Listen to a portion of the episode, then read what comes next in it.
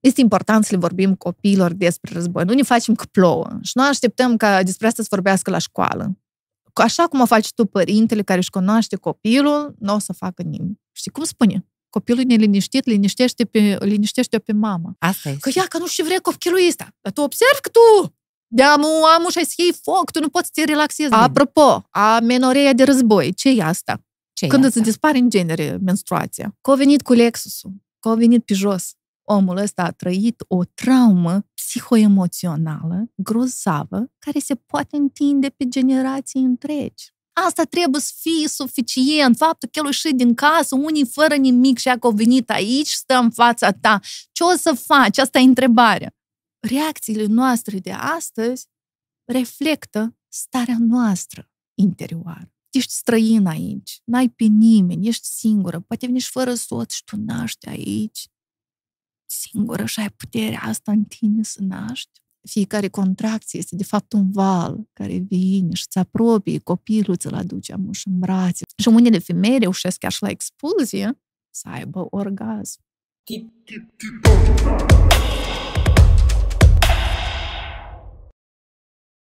Partener general O T P Bank.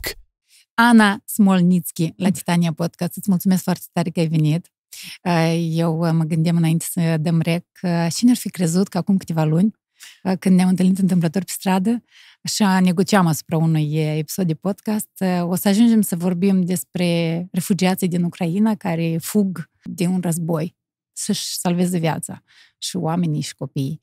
De asta, episodul ăsta o să fie un start după o pauză de câteva săptămâni în care eu am avut așa un feeling că trebuie să mă opresc puțin. Și atunci când revin, n-avem cum să nu vorbim despre ce se întâmplă în țara vecină. Noi n-avem cum să nu vorbim, dar totodată m-am gândit că nici nu putem să dăm mâinile în jos grav. Și de ce te-am ales pe tine fix în acest moment să vorbim? Pentru că postările tale, foarte multe, se referă la chestii mai pozitive. Cum să scăpi de anxietate, de panică în perioada asta în care țara vecină e în război? Cum să ajuți? Sau ce te poate ajuta să te te motivează să intri în voluntariat? Că tu cu asta te-ai ocupat deja de câteva zile, două săptămâni, săptămâni aproape ai. Da, de la început. De la început ești voluntar pentru ajutorarea refugiaților din Ucraina. Și te-a făcut, în primul rând, să te apuci de voluntariat? Dar ce m-ar face să nu mă apuc? Păi, eu cred serios. Adică atunci când vezi imaginile, ce se întâmplă acolo, când vezi războiul, când vezi copiii ăștia mai nou, când vezi de cinci ani traversând singur frontiera asta cu Polonia, bun, am aflat pe urmă, dar nu sunt suficient informații, n-am înțeles circumstanțele foarte bine, dar este imaginea asta cum el, devastat de tot ce se întâmplă, obosit, smerit, nu știu, lehnit poate de foame, traversează ca sângurel drumul ăsta, atât s-a acolo s-a dus, sunt copii și el e singur și se îndreaptă. Și îți vine să faci ceva, îți vine nu numai să urli și faci, te ascunzi acum de imaginile astea, ce faci? Vrei să acționezi, vrei să ajuți, vrei să ajuți copiii ca el și ei sunt mulți, ei vin la noi, o sută de mii de refugiați, peste o sută de mii noi avem acum, da, cei mai mulți tranzitează, dar ei au nevoie de ajutorul nostru. Sau să vezi copilașul acela de unsprezece ani care a trecut frontiera cu Slovacia, mama l-a pus în tren ca să rămână cu bunica bolnavă înțetuită la Pașa și mulți au judecat-o pe mamă, dar eu n-am să mă grăbesc. E greu alegerea. Deci ea au ales să-și salveze copilul, urcă în tren și îl trimite în Slovacia la o mie două sute de kilometri distanță și este preluată de vami și de acolo și pe urmă mama transmite un video de mulțumire, mulțumesc că l-ați salvat. Și un copil care zâmbea acolo în vamă, e că asta e atitudinea, despre asta e întrebarea. Ce faci? Te bagi în perna ta, te ascunzi acolo, plângi și așa mai departe. Da, în primele zile cam asta e reacția. În prima zi de război, eu țin minte că acum, că eram cu soțul meu, mă rog, culcați în pat, așa, pe pernă, ne uitam unul la altul și el îmi spune, eu te iubesc, și eu spun, eu te iubesc. Și așa stăm, ne gândim și eu văd privirea lui, nu știu, așa, parcă rece, neutră, adică nu că rece, dar neutră, nu știu, ceva, parcă s-a întâmplat, înghețată. Și eu zic, te gândești așa, zic, la ce te gândești? Te gândești la război, cumva? Și eu spune, el a început, în Odessa. În Odessa se bombardează, atât, așa ca prin ceață țin minte. Gata. mi s-a făcut frică, eu nu voiam ca el să meargă la serviciu, mi-era frică să ies și cu copiii din casă. În prima zi, eu am stat în casă. În prima zi, eu am făcut bagajul, am pregătit cu lucrurile de primă necesitate ca să putem pleca. Deci primul gând instinctual primul pe gând care îl aveam, să fug. Plecăm. Da. Um, și pe urmă, a trecut ziua și eu mă uitam la început, că sigur m-am abonat la tot felul de canale, Telegram, să urmăresc tot să văd. Și pe urmă, în a doua zi m-am trezit și apăreau mesaje. O vedeam pe Cristina Comerzană, o femeie, în genere, poate iar trebuie să fie mai degrabă aici în locul meu. Dar nu-i târziu, că probabil că despre acest subiect încă se va vorbi, din păcate, încă mult timp. Ea știe tot timpul care familie, din care colț al țării și anume din raioane, din sate, acolo nu, unde nu prea ajung autoritățile sau unde nu prea sunt resurse. Ea știe despre cele familii care și iau și refugiați la ei, și deci refugiații. Eu pe ea întotdeauna o contactez, ea este informatorul meu și întreb unde, uite, am acum pernicul cu plăpumioare, iată cincizeci de bucăți, spune unde pot să le duc sau iată acum a făcut rost de o sumă de bani, pot să duc multe produse alimentare la mai mult, spune unde acum urlă, știi, arde, dă să mă duc acolo. Ei fine, și am văzut de la ea primele mesaje cu este nevoie de ajutor. Și apoi am văzut mesajul de la Casa Bună, unde e Doina Cernavca. Și spunea că uite, aveam nevoie de plapă, de nu știu ce produse. În primul rând era mâncare, aveam nevoie de mâncare. Și am spus, eu mă duc. Mi-am luat copii, a, copiii doi s-au dus la bazin, deci am vrut să le păstrez normalitatea la maxim, voi vă duceți la bazin, dar eu mă duc cel mititel la magazin și am cumpărat așa cât am putut, tot, tot, tot, tot am încărcat lucrurile din dulap, tot, tot, tot am scotocit pentru copii, că vedeam că vin și mame cu bebeluși și toate hăinuțele care le păstram poate pentru al patrulea, hai, le ducem, știi? Acum când știu, eu nu prea am cerșafuri întindere în dulap, fiindcă multe am donat, că apăreau situații, noaptea, la o bucată de noapte, era aproape douăsprezece noapte, miezul nopții. Și tot Cristina scrie, iată o familie de refugiați, au nevoie de perne, de cerșafuri, sunt atâția, vreo patru și încă ceva, încă ceva era, de o cratiță și nu caut, hai, care cratiță? Că soțul meu rodea, ia uite mai și o lustruim, știi, nici pentru noi așa nu facem, ca păi pentru da, refugiați. Să o dăm cel mai, da, într-o stare tare bună. A, știgaia era. Și am încărcat tot și hai, te-ai dus. Și care a fost reacția refugiaților? Atât de modești, spune. Nu vă nazbaluiți. Știi? Și ne-au întors vreo două perne înapoi. Niet, n-am hvatit. Iată atâta și atâta. Nimic în plus. Și asta o să observ la toate centrele. Deci recomandarea, dacă vrei să faci o donație, să suni acolo. Este o persoană de contact, managerul, și îl întrebi. Aveți nevoie de asta, de asta, de asta, de asta? Sau de ce aveți nevoie? Exact, concret. De ce aveți nevoie? Și spune lista. Unii chiar îmi dau o listă. Prima oară și când ne-au dat lista, așa mă subțeam și...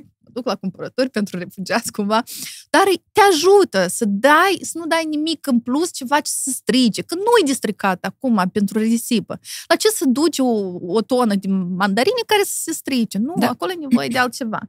Și iată așa funcționează. Cum a fost prima, uh, nu știu, tu te-ai dus acolo, prima dată când te-ai dus acolo și ai dus ceva de mâncare, cum te-ai simțit tu? Deja mai sigură pe tine? Deja nu mai vrei să pleci din țară? Corect, asta e. Când vezi oamenii că vin cu ajutoare, ajutoare, când vezi că toți sunt pe loc, că toți fac ceva și când vezi și bucuria că te-ai dus un impact, tu îți găsești un rost. Nu mai este angoasa asta a așteptării, dar ce o să fie? Tu nu te mai gândești la ce o să fie. Tu faci ceva azi, aici și acum. Și totul prinde un sens, totul, știi, are... Asta e, că îți pierzi sensul vieții și corect. Activității pe care o ai. Da, și eu mă duc la lucru să fac facturi sau să filmez podcast, nu, pentru că asta nu mai are sens. Mai ales, da, oamenii ăștia de creație sau ceva, ei toți s-au simțit pierduți, gata, aveau planuri, evenimente, chestii sociale, plăcute, eu știu, evenimente mondene, știi, și oamenii tot au pus pe pauză. Apropo despre ajutor, eu, ca să pot ajuta, trebuie să mai fac în continuare activitatea pe care o am. Eu vorbeam cu Roxanda, de fapt nu vorbeam, am văzut inițial o fotografie sau un story, Roxanda Cebotari, o fată care face styling. Ea asta știe să facă. Și a venit cu un argument minunat. O iubesc pentru asta. Oamenii buni, nu mă mai, ajuta, nu mă mai judecați pe vreme de război, fac styling. Eu asta știu să fac și altfel eu nu pot ajuta refugiații, eu nu pot fi ok cu mine. Tu alegi în secunda asta. Ce vrei să fii? Să fii un ghem încordat, anxios, deprimat? Clar lucru, eu înțeleg, depresia nu se alege. Da, da. Asta e deja, este o patologie și așa mai departe. Dar cât încă nu au deraiat lucrurile, noi aveam acolo mile, mile secunde ca să luăm niște decizii. Și cum mi-a spus mie cineva, încă în anul două mii patru două mii cinci, când eu eram în S U A, făceam, câștigasem o bursă și eram la studii în S U A. Și familia mea gazdă, iată, doamna, mi-a zis, Când ești trist, când mi se face tare dor de casă, mă sfâșia, Doamne ferește, spune, ți-e trist, du-te și ajută pe cineva. Și așa asta funcționează. Cel mai rău e că atunci când provocăm, lucrurile se meargă în zona aceea inversă de care tu ai spus. Da? Spuneai de endorfine și de bucurie de a ajuta, dar ceilaltă negativă care să atâță niște scandaluri efective, că s-au auzit, că nu sunt mulțumiți, că, mai oamenii ăștia sunt în panică. Oamenii ăștia... Dar cine a spus că sunt nemulțumiți? Dar nu există dacă... o campanie orchestrată și ea se simte, că sunt multe profiluri cu o poză luată de... și cineva a demonstrat legătura asta. Că e pur și simplu o poză descărcată de undeva de pe internet și pusă ea ca, ca poză principală de profil și omul ăsta stă acolo și îi trolește și atațâță spiritele, știi, se încarce. Chiar persoane cu influență au ieșit în public și unii iarăși au demonstrat legătură că ar fi legat de un partid anume, dar nu facem politică. În fine, care au spus povestea asta? Că uite, sunt nemulțumiți, că vin cu Lexus-ul, cu nu știu. Dar cum omul așa trăia și avea Lexus? Eu mă bucur! Eu mă bucur când văd pe străzile principale mașini frumoase și cu numere ucrainene și bine ați venit! Și sper să reveniți, că ați fi pace, să reveniți, să țineți minte cât de fain aici au fost, sper că e fain, și stați la noi! Normal, eu mă bucur pentru tine, mă bucur că ai să duci mai departe, mă bucur că ai să fii în siguranță. Care-i problema? Ce te mănâncă pe tine, de fapt? Că există niște mașini scumpe exact, cu numere de Ucraina. Unii oameni trăiesc chiar mai bine decât tine. Care-i problema? Că tu nu trăiești ca ei, că tu nu ai banii lor? Fiindcă da, eu să fii probabil în siguranță. Dar cine știe, dar poate el în genere mașina luată în credit. Dacă am fi noi sănătoși mental și spiritual, dacă am fi bine cu noi înșine, și dacă am avea resursele, inclusiv spirituale, morale, emoționale și materiale, știi de ce ar fi cazul să ajutăm sau ar fi bine sau de ce și ne-ar împlini sau care ar fi motivele, motivația principală? Că a venit cu Lexus-ul, că a venit pe jos. Omul ăsta a trăit o traumă psihoemoțională grozavă care se poate întinde pe generații întregi. Da. El poate să nu-ți arate asta. El poate nici să nu zâmbească, el poate să nu plângă, el poate să aibă, știi, poker face, cum s-ar spune.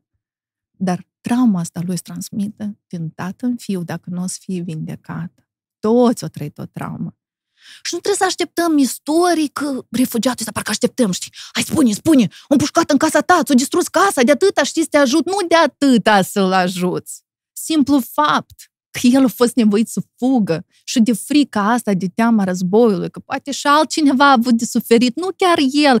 Asta trebuie să fie suficient. Faptul că el a ieșit din casă, unii fără nimic și a venit aici, stă în fața ta. Ce o să faci? Asta e întrebarea. Reacțiile noastre de astăzi reflectă starea noastră interioară. Ai resurse sau nu? Ești bine cu tine însuți sau nu? Și noi trebuie să subliniem faptul că chiar dacă o anumită procent de oameni și-au arătat nemulțumirea, au încercat să provoace la răutate, noi am arătat că putem face mult bine. Eu atât de emoționat am fost în primele zile când am ajuns la centrele de colectare. De exemplu, când am văzut că vecinii mei, care niciodată nu mă salutau, acum se uitau la mine în ochi și îmi zâmbeau și spuneam "Zdravstvite" sau "Bună dimineața". Avem o, așa emoție, chiar și-am făcut un story la un moment dat. Voi vă dați seama că e posibil că oamenii au și de câștigat. Evident că pierderile sunt enorme, dar noi înțelegem ce înseamnă pace. Acea pace de care vorbea bunica, acum are sens mai mult. Adică, iată, ar, ar fi... Mă trec fiorii. De ce? Fiindcă această experiență, mai ales cele mai grave, cele mai complicate, tragice experiențe, tot vin cu daruri și nu se întâmplă ele așa, pur și simplu. Este o provocare și un test pentru fiecare din noi, pentru noi ca o, o comunitate, ca popor, ca oameni, ca ființe umane. Războiul acesta, mi-mi place această teorie, nu ne-a sfârșit la mine ca la un șizofrenic fie. Acest război reflectă, de fapt, războiul și conflictul interior pe care îl purtăm fiecare din noi. Și a explodat. Cu ce încărcăm noi planeta? Cum trăim noi? Care sunt valorile noastre? Ce consumăm? Nu observăm noi oare că am devenit arțăgoși, răi, deci răutăcioși, invidioși? Eu zic că e timpul pentru compasiune. Cei mai mari torționari sunt oameni, cei mai nefericiți, cei mai neiubiți, cei mai rătăciți. Nu există om rău bun, nu există bine rău. Totul relativ. Da, mai există niște experiențe, lucruri care se întâmplă și dacă ai săpa în capul omului ăsta, dacă te-ai uitat și la copilăria lui, dacă ai vedea ce s-a întâmplat undeva, ce traume, poate chiar transgeneraționale, transmise din generație în generație, el le-a moștenit, de unde vine furia asta? Și eu am să te mai întreb încă ceva. De ce tu ai, nu tu, dar unii oameni au necesitatea asta să urmărească imaginile astea de groază? Sunt conectați la canalul Gruz două sute și se uită cum omoară oameni. E ca să-l vadă cu creierul în afară, să-l vadă de unde, de ce tu te hrănești cu asta. Explic, îmi dă-ne un răspuns astăzi, dar sincer. Pentru că creierul are nevoie de emoții foarte intense, dar el nu realizează că se duce în emoții intense negative. Trebuie să le transferi în cealaltă parte. Ia-ți niște exact. emoții intense, intense, mari, uite, de astea care vibrează în tine, ziceai tu. Că sunt, Eu simt dacă uh, vorbesc pe lucruri așa... Și, și atunci da. treci în categorie și de cine interesează, uh, de ce televiziune unele care sunt experți în comunicare. De ce au reporteri pe viol și accidente speciali reporteri, mai ales în România și în televiziunile mai mari. Și înțelegând că lucrurile duc intenționat către niște scandaluri, violuri, tăiet cu toporul, vasluiu de ce-i vedetă? Că acolo se tai cu toporul des. Sau, cel puțin, s-a scos în evidență foarte des anumite întâmplări și așa șocate. Pentru că intensitatea emoțională e foarte puternică acolo și creierul e natural să se ducă. El vrea acolo să se ducă. De ce atunci când vrei să pui o idee, ai o idee și ai un lapsus și ai pierdut ideea? Stai cu gândul, de ce? I-am pierdut ideea, dar acolo era intensitatea emoțională și tu nu vrei să leși ideea aceea. Tu... Și am vrut să spun, am vrut să spun ceva tare interesant. Pentru că creierul, ține minte că acolo era dulceață. Dulceață în sensul intensitate emoțională. Deamă, tu alegi, e, e despre sânge care curge din creier sau e despre ajutor umanitar, despre viață, despre naștere, cum spuneai tu mai devreme. Adică trebuie și simplu să ne direcționăm. Nu, dar totuși tu n-ai răspuns la întrebarea mea. De ce tu vrei să te hrănești? Am înțeles că e emoția intensă. De ce vrei? Ce-i în sufletul tău? Cu ce el a acoperit? Te tu cauți întuneric. Hai. Dacă ai fi lumină, dacă eu aș fi lumină, aș vrea eu să mă încarc cu murdărie, cu tristețea asta, cu... să văd creierul întins pe asfalt.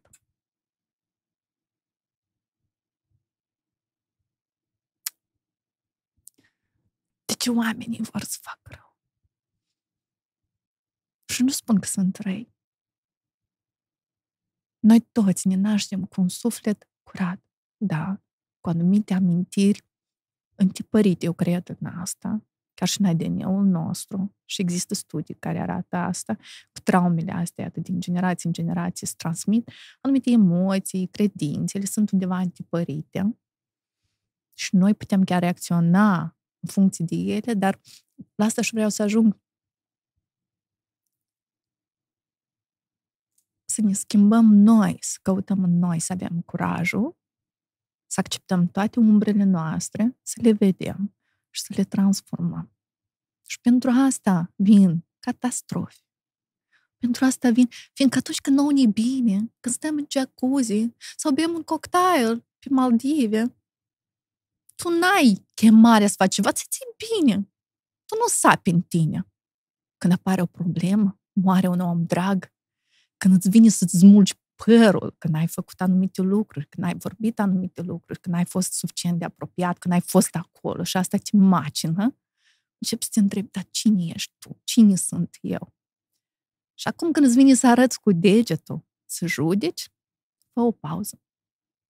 Și întreabă-te, dar de ce faci asta? De ce ai chemarea asta? Ca ființă umană, ceea ce pe noi ne face oameni este anume rațiunea asta și dorința, empatia ca tare. Noi ne naștem. Când plângi un bebeluș, bebelușul plânge, el reacționează imediat. Bebelușul meu de nouă luni vede că plânge cineva din fete, tocmai și se uite și, și să spună ceva, la el se conectează. Când pierdem empatia asta, spune. Ce se întâmplă cu noi când devenim reci, distanți, că nu reacționăm? Și culmea că reacționăm și ne hrănim și încă vrem negativul ăsta și să scriem ceva. Cum apare un comentariu, e să vezi, un comentariu urât undeva, toată lumea vrea, are ceva de spus și cât mai mult rău. Și da, parcă aștepta, parcă aștepta să apară cineva care să pună play. Fix în situația asta, te gândești la faptul că nici nu putem să neglijăm total, să ocolim total noutățile. Noi trebuie să ne, să ne informăm. Sunt negative aceste informații, sunt foarte rele, care ne duc în anxietate. Dar noi trebuie să le cunoaștem, noi nu avem cum să le ocolim. Alegem surse credibile, credibile în primul rând. În primul rând da. Da, asta cu des... imagini, informații verificate, conținut verificat. Urmărim tot ce mișcă și tot ce zboară. Sunt niște televiziuni în care cât de cât poți să ai încredere. Și apoi mai filtrez. De exemplu, eu nu mă uit la imaginile astea de război. Eu mai mult prefer să citesc conținutul. Iată, s-a întâmplat asta, asta, am înțeles. Au fost negocierile, au discutat asta, asta, gata, am înțeles, atât. Eu chiar am renunțat la unele canale de Telegram, nu pentru că nu sunt serioase, nu pentru că nu sunt adevărate, da. Dar pentru că ziua are douăzeci și patru de ore, da, dar uh, lucrurile negative se întâmplau, nu știu, poate cu adevărat niște știri relevante pentru mine, ca om simplu, erau cinci șase pe zi. Dar eu le citeam din toate sursele, în toate felurile scrise sau arătate și douăzeci și patru de ore trăiam cu asta și am renunțat. Pe mine asta mă ajută. Eu, pe mine energi. Asta m-a ajutat să, pornesc, să repornesc podcastul și să vorbesc anume despre partea asta de ajutor către niște oameni nevinovați și războiul sau problemele, conflictele, acele furuncule de care vorbeam noi, care s-au pornit, cel mai grav e că lovește în oameni nevinovați. Și te-a marcat pe tine în perioada asta de când ești voluntar cu refugiații din Ucraina? Nu știu, o poveste sau un copil, o mamă care a născut, spuneam mai devreme. Da. Ai mamele care cu ei. Mai ales, eu, pentru mine nașterea e cel mai sacru eveniment care se produce pe pământ, care aduce multe consecințe și are, o, în primul rând, un proces transformațional foarte puternic pentru toți cei care sunt prezenți acolo unde se naște un copil. Și iată, fiecare naștere, când vedeam că a născut la Chișinău și eu fuga, haine, mâncare, produse de igienă și întotdeauna mă gândeam la femei că trebuie de donat produse de igienă specifice femeilor. Și întotdeauna mă gândeam, dacă după naștere, da, ea se îngerează și de mult, trebuie să-i punem arată multe, multe, multe, multe, multe. Mă puneam în pielea ei și aminteam care sunt de voile mele, exact. Și iată, pentru mine asta e cel mai emoționat, că tu fii, ești străin aici, n-ai pe nimeni, ești singură, poate veni și fără soț și tu naști aici, singură și ai puterea asta în tine să naști, să duci viața, să o continui. Pentru mă sunt cazuri de o doamnă care a născut cu trei săptămâni mai devreme și nu cred că e întâmplător. Femeia a reacționat și corpul ei a reacționat. De la stres. Și copilul micuț, că mi tot îmi spunea, el e micuț, micuț, hainele astea de vârsta zero luni, nu, sunt prea mari, trebuie ceva mai mic. Iată, pe mine asta foarte mult mă marchează, că viața, nașterea, nașterea ea continuă aici, în situații absolut. De război, asta tu nu poți opri. Apropo de naștere, vreau să-i mulțumesc lui Dina Zaiț, ea cred că nici nu știe. Când noi lucram împreună la Prime, la un moment dat, într-un anumit context, ei ne-au spus, dacă când să ajungi să naști, eu încă nu, nu avusesem până atunci copii, când să ajungi să naști, să te lași liberă și pur și simplu să urmărești cum tot asta faci corpul tău, tu n-ai nici o treabă, nu trebuie să faci nici, tu pur și simplu urmărești ce se întâmplă cu tine, ca să e natural. Tot se întâmplă natural. Pur și simplu fii foarte atent la tine, la ce, sunt, ce faci corpul tău. Și ai să rămâi cu gura căscată. Și, și mulțumesc pentru sfat, asta, wow. Pentru că eu până atunci nu știam. Probabil era să mă concentrez pe niște țipete, pe nu știu, respirația, wow, cu poziții, chestii, da. Dar pe mine atunci, peste câțiva ani, când am ajuns și eu să nasc, pe mine sfatul ăsta lui Dina Zaiț m-a ajutat foarte mult, pentru că eu, într-adevăr, am rămas mirată de cum nu facem noi nimic propriu-zis. Se întâmplă natural. El se întâmplă. Da, adică cel mai bun sfat. Fiindcă femeile blochează nașterea, anume prin controlul ăsta, să stau să cronometrez, au un milion de aplicații, să văd așa, câte minute, secunde, bă, bă, bă, și se întâmplă cu asta. Nu e nevoie de asta să blochezi, tu nu trebuie să gândești. Dacă dar să iau alt podcast. Dacă să vorbim despre nașul și procesul ăsta, tu trebuie să deconectezi neocortexul, partea cea mai evoluată a creierului și pur și simplu să fii ca un animăluț. Trezești animalul din tine. Ce ești? Pisică? Tigru? Cine ești? Sunt de corpul, vrei să urle, urlă, vrei să urci pe masă, urcă pe masă, vrei să scoți hainele, unele femei intră și în asta și încep să se dezbrăca, rup, că ele vor să fie liberi și pur și simplu asta e pornirea ta, animalul din tine, trezește maimuța așa din tine, fii da. Animal. Se întâmplă natural. Totul se întâmplă natural. Da. Și nașterea, da, pe mine cel mai mult mă emoționează întotdeauna. Și când aud că iată, este un nou născut sau de o lună, sau iată, a fost operat acum un bebeluș de două luni. Ieri am sunat. Așa, mai este bebeluș cel de... Nu, a plecat. Unde a fost? La, la pe Creangă optzeci, la Chișinău, da, la un centru pentru refugiați. Și iată, acolo au ajuns refugiații și iată, copilul a avut nevoie de o mică intervenție chirurgicală, nu știu, ceva, carne crescută sau chestii, nu mi-au explicat mie așa cumva managera, dar iată, pentru el am dus niște hăinuțe, știi, și zburam. Ales pentru ăștia micuți și plăpânzi, inima bate, nu că e diferit, că ți-e milă de oricine și că e bătrân și că e, apropo, că e rom sau nu, că e din Azerbaidjan sau nu, toți sunt oameni. Da, dar știi, cu un pic de strângere de inimă reacționează unii când intră, intră în centru de refugiați romii. Iată, este sentimentul ăsta un pic de, știi, ții lucrurile mai aproape sau cumva. Există stereotipuri și există discriminarea asta. Nu știu cine a avut grijă să ne implanteze nou în cap, că e așa sau sunt pe dincolo. Da, dar copiii mei s-au jucat foarte fain. Și cu romi și cu cine vrei, și îi luau și în brațe, și mai pe scurt îi purtau, și cu jucăriile. Și îți spun că și la final și o doamnă le-a dat ciocolată. Dar tu ai fost voluntară în, cu refugiații din Ucraina, individual, adică tu te-ai dus și către cei care ajutau ca persoană juridică, putem să spunem așa. Dar cu... tu n-ai fost cu vreo instituție propriu-zis, tu ai fost individual. Tu a trebuit să-i duci, ai luat zece saci de covrigei, i-ai pus în cap unul din ei, am văzut într-o poză, da. Și te-ai dus, pentru da. Că asta puțin te ajută. Da. La început, din resursele noastre, din banii noștri. După aia, iată, cumnata mea care s-a stabilit cu traiul în S U A, am motivat acolo mai mulți cetățeni americani și iată, au donat o sumă bună. Și din banii cei, iată, tot cumpăr și cumpăr și cumpăr. Apoi, bine, am mai avut și o colaborare cu o companie și am rugat-o, uite, să-mi dea pernuțele astea cincizeci de bucăți cu plăpumioare. Dar, de regulă, nu că eu îi caut. Eu postez și spun cu de asta, mai este nevoie. Și oamenii și singuri reacționează. Mai sunt și ca un taximetrist, iată, trebuie să mă duc acum și să iau alte hăinuțe și să plăpumioare și să le duc, înțelegi? Oamenii sigur să zic, dar tu poți să vii să iei asta sau asta sau asta? Da, vin cu mare bucurie, adică sunt singură, n-am, nu sunt în spatele niciunii instituții sau... Și ți-am spus, informatorul meu principal este Cristina Comerzană, eu o sun când mi se termină, gata, acolo am dus, acolo e acoperit, sun la unele centri și spun, gata, nu mai avem nevoie de nimic și o bucurie. Fain, mă bucur pentru voi, bun, mă duc mai departe, zic, Cristina, dă-mi pe altcineva, la cine pot să mă duc? Uite, mai avem, de exemplu, un cuplu de bătrânei care au luat acasă. Apropo, asta tot e o chestie. Unii iau, îi iau pe refugiați la ei acasă și pe urmă trebuie să întrețină cumva. Și, nu știu, există, chiar ieri am primit un mesaj, Ana, dar există o platformă de susținere a familiilor care au luat acasă, că ai gaz de plătit, ai mâncare, nu știu ce, nu poți la infinit să-i da, ajuți, da. Știi? Și deocamdată răspunsul e că ar fi un local, dar pot, pot spun? Da, sigur. Da, deschis da, da. De un cetățean american, Smokehouse, și am da. Zis că de acolo ar putea să ia niște lucruri pe care să le duc, dar încă nu-i tare verificat informația asta, să le duc anume la familii. Cam aici sunt... un cuplu de bătrânei, de exemplu, la care vreau să ajung, el, bătrânelul, îmi plătește chiar plapume pentru copii și iată, i-au luat pe cineva acasă și-au pornit căldura în toată casa, ca să le fie confortabil și tot așa cum pot din puținul lor, dar nu pot să o duci la nesfârșit.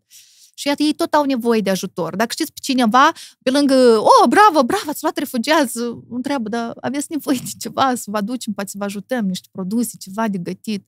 Pe mine Alex Gurdila m-a ajutat la un moment dat când i-am trimis un mesaj concret și până la urmă că și el m-a direcționat și ne-a fost foarte de folos. Adică există câțiva oameni influenți în social da. Media care ei chiar te direcționează corect și spun exact de ce este nevoie.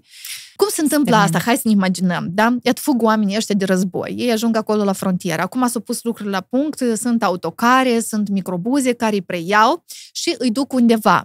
dar mai își ajută când și persoanele fizice se duc să ajute totuși, fiindcă, de exemplu, soțul meu a preluat, s-a dus pe opt martie și a preluat o familie de romi cu patru copii care de două zile nu puteau găsi transport, nu se găsea pentru ei, deși parcă sunt multe autocare. Și soțul meu i-a luat și i-a dus, i-a întrebat unde aveți, unde să mergeți. Și aici ar fi bine ca cei care oferă transport să aibă și un răspuns, să aibă și un loc de cazare sau măcar idei unde să-i ducă. Adică tu nu poți pur și simplu să-i preiei de la vamă și să-i duci nicăieri. De această dată oamenii au spus, noi vrem la manej, gata, la manej, bun, vă ducem la manej. Dar pe femei cu copii, femeile singure, nu, nu-i de dorit să-i duci la manej, la centrele astea pentru refugiați foarte mari. Ele au nevoie totuși de intimitate. Dacă mai este și un bebeluș acolo, el se trezește des, e nevoie să stingi lumina, în fine, niște lucruri, da. Da, de intimitate. Și atunci ar fi bine să ajuți acel om să găsească o casă, un apartament, un loc de cazare. Iată, familia soțul meu, adică părinții, au oferit locuința lor de la Bălți și acolo stau trei, trei familii, stau într-o casă.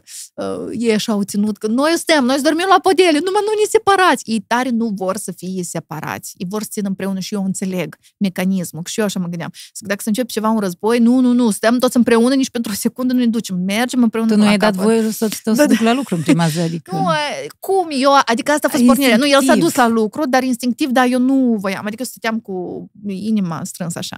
Și mai departe, continuăm cu mecanismul ăsta. Dacă deci, tu te oferi, să oferi transport, atunci te gândești că nu-i lași Chișinău la Arcul de Triumf sau la Ștefan cel Mare, îi ajuți. Este grupul Ajutor pentru Ucraineni pe Facebook. Pui acolo anunț, că iată am copii atâția, atâția, mama așa și așa, cine poate să găsească o locuință. Uh, și încerci, iată, să faci treaba asta. Uh, pe urmă, dacă nu se luați de autocare, atunci da, sunt duși, duși de regulă la, la centrele care sunt deja amenajate. Și mulți tranzitează. Sunt unii care, într-adevăr, nu știu ce să facă mai departe și se opresc, că gata, o să stea în centrul ăsta pentru refugiați, o să stea în casa asta, în locuința asta până, nu se știe, pe un termen nedeterminat. Dar cei mai mulți tranzitează și ei iau produse, mai ales cele mai comode, iau covrigei, nu știu ce pateuri și umplu, așa, gentuța cât pot și se duc mai departe și locul se eliberează și vin alții și alții. Adică de aici vine și logica. Păturile, totul ajunge, cearșafurile rămân pe loc, dar avem nevoie de alimente, să-i hrănim cu ceva, pe șervețele, produse de igienă și așa mai departe. Iată așa se explică de ce cu păturile, cum apar liniște. Da, eu vreau neapărat să amintim și despre platforma guvernului... Moldova nu. pentru pace, Moldova da, pentru pace, oferă-te voluntar, ce ai, acolo bifezi, cazare, transport, voluntariat, orice traducător, vrei să faci, traducător. Orice. Poți și fără formularul ăsta, dacă îți vine ție așa inspirația la bucată de noapte, că vrei să faci un bine, du-te pur și simplu la un centru și spun, eu vreau să vă ajut, ce pot face eu astăzi? Și gata, și apuc-te de treabă, că la manej într-o zi... Strigau, spuneau că vă servim și cu ceai, cu cafea și că erau într-o noapte, a venit un flux de sute de refugiați, trei sute sau, dacă chiar, nu șase sute, să nu exagerez, nu-mi place, vreo sute, sute, dar erau numai cincisprezece voluntari în tot manejul. Asta încă la început, e clar, până au pus la cale, dar adică... Mai ales la început era nevoie de voluntari, pentru că ei la început nu știu ce să facă, că ei toți sunt sănătoși, ei pot să fac și ei anumite chestii, dar da. la început ei vin panicați, și-au luat viața într-un ghiozdan, că eu cred că nouă ne-i greu să ne imaginăm că străzile pe care, în care tu ai mers de mână cu persoana iubită nu mai există, au fost bombardate. Eu cred că ne, nou, noi nu ne putem imagina. Nu Lu- putem. Și, și de asta ne permitem să mai criticăm, să mai băgăm așa... niște și să așteptăm că și mulțumesc și eu am zis-o de mii de ori, dacă tu aștepți o reacție, wow, și dacă tu aștepți că, nu știu, să-ți spună mulțumesc, mulțumesc și să închini în fața ta, mai bine n-ajuta. Că s-ar putea să nu vină asta și de ce să ai dezamăgiri?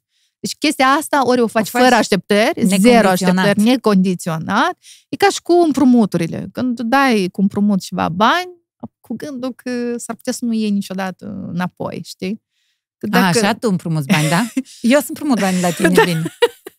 În sens că atunci când faci ceva, să nu existe așteptările astea. Mai ales la ajutor. Ca și cum, da. Ca și cum nu cu se mai întoarcă niciodată da. înapoi. Da. Dacă tu aici. simți liberarea, eliberarea asta, că nu mă doare dacă nu ne întoarce exact. înapoi, atunci poți face. Atât și așa aici, da. Mai ales aici. Tu spuneai într-o postare și despre anxietate și panică. Evident, ești mama trei copii, toți, care probabil cel mai mare înțelege ce înseamnă război. nu știu cât de bine înțelege, ea deja operează și cu terminologii, și, da, că război, că bombardament, că patru ani și din noiembrie, decembrie, ianuarie, februarie, martie, cinci luni. Este important să le vorbim copiilor despre război. Nu ne facem că plouă și nu așteptăm ca despre asta să vorbească la școală. Așa cum o faci tu, părintele care își cunoaște copilul, nu o să facă nimeni. De așa noi le-am explicat. Uite, chiar și bagajul. De ce îl facem? Fiindcă este război și dacă s-ar extinde. Dar asta nu cred să se întâmple. Dar dacă se va extinde cumva, va trebui și noi probabil să plecăm, așa cum oamenii fug de război. Eu le-am luat și pe ele să vadă, să cunoască acești oameni. Uite, le-am explicat. Au venit cu nimic. Unii realmente au venit numai și fără geacă. Soțul l-a preluat pe acest refugiat și el nici n-avea geacă. Da. Pur și simplu a zbugit, adică a fugit din calea războiului. Și uh, le explici că, uite, suferă oameni, nu că cineva e rău sau bun. Din păcate, uite, atacă, bombardează cu rachete sau așa. Imagini eu ții nu ți arăt. Eu sunt pentru a nu vedea, mai ales copiilor nu le arătăm, ca să nu aibă pavăruri nocturne și așa. Um, și este grav trist, cum îmi spun, da, și asta e foarte trist. Și zic, da, asta este foarte trist. Um, și ele sunt, adică copiii știu ce se întâmplă. Dar tu, ca mamă, cum îți gestionezi toate... Da, emoțiile astea, că n-ai cum să nu treci peste ele. Chiar și faptul că te duci acolo și ajuți, asta nu exclude totalmente frica. Dar asta te liniștește, fiindcă tu vezi, că tu cum gândești creierul? Dacă oamenii ăștia fug și au încredere în tine, că ei sunt în siguranță aici, înseamnă că la noi e bine. Înseamnă că suntem în siguranță. Și mă mai gândesc încă la un detaliu. Dacă ambasadorii nu și-au scos încă familiile din țară, înseamnă că lucrurile sunt sub control. Fiindcă aduceți-vă aminte cum a fost în Ucraina, da? În momentul în care s-a făcut anunțul, gata, au toate familiile fug și cu avioanele lor. Da, și inclusiv ambasadorii că își scot și angajații, colaboratorii și așa, și familiile, uite, atunci ai înțeles că urmează ceva. Dacă nu se întâmplă asta, totul e bine, lucrăm, acționăm. Și tu când îi vezi pe oamenii ăștia că simt în siguranță la tine acasă, te simți și tu. Asta e fără să vrei. Doi, eu mi-am făcut un jurnal. Drept că eu l-am început încă după decesul tatei. Tata a decedat pe douăzeci și unu ianuarie. Și când pe mine m-a ajutat, mulțumesc mult. Pe mine tare asta m-a ajutat să-mi scot toate emoțiile, să scriu ce simt. Că nu poți stai pe capul cuiva și tot să-i bodăgânești despre același lucru. Cam să rotești în cerc. Și atunci, acum tot mă ajută. Uite, am început război, uite ce fac, dar și parcă mă simt mai bine. Am jurnalul, mai departe. Ascult muzică, îmi pun muzică foarte plăcută. Încep și ziua, în mașină nu ascultă muzică. Uh, foarte mult mă joc cu copiii. Copiii, în genere, te ajută să te împământezi. Dacă ai și un animăluț pe, pe lângă casă, la fel. El e relaxat, el se joacă, el este aici și acum. Ideea e să fim aici și acum, nu în scenarii îngrozitoare despre viitor și o să fie dacă drobul de sare o scadă. Drobul încă nu a căzut, toți suntem aici. Uh, mai departe, bea multă apă, ai grijă de alimentația ta, fă lucruri plăcute pentru tine, asta eu fac pentru mine. Iată, mi-am luat și un colier drăguț, știi? Ca să poți oferi, trebuie să ai rezervorul dragostei plin. Trebuie tu să ai resursele toate suplinite. Cum să dai dacă tu ești gol prinăuntru și ești un ghem de nefericire și așa mai departe. Deci nu trebuiești la nimeni. Plăcere femeia, în genere, așa e creată, că ea se înfrumusețează, iar nevoie de asta. Și fă asta, ai bani pentru asta, bravo ție, fă asta. Fă lucruri pe care le făceai înainte. Asta o să-ți redea senzația de normalitate.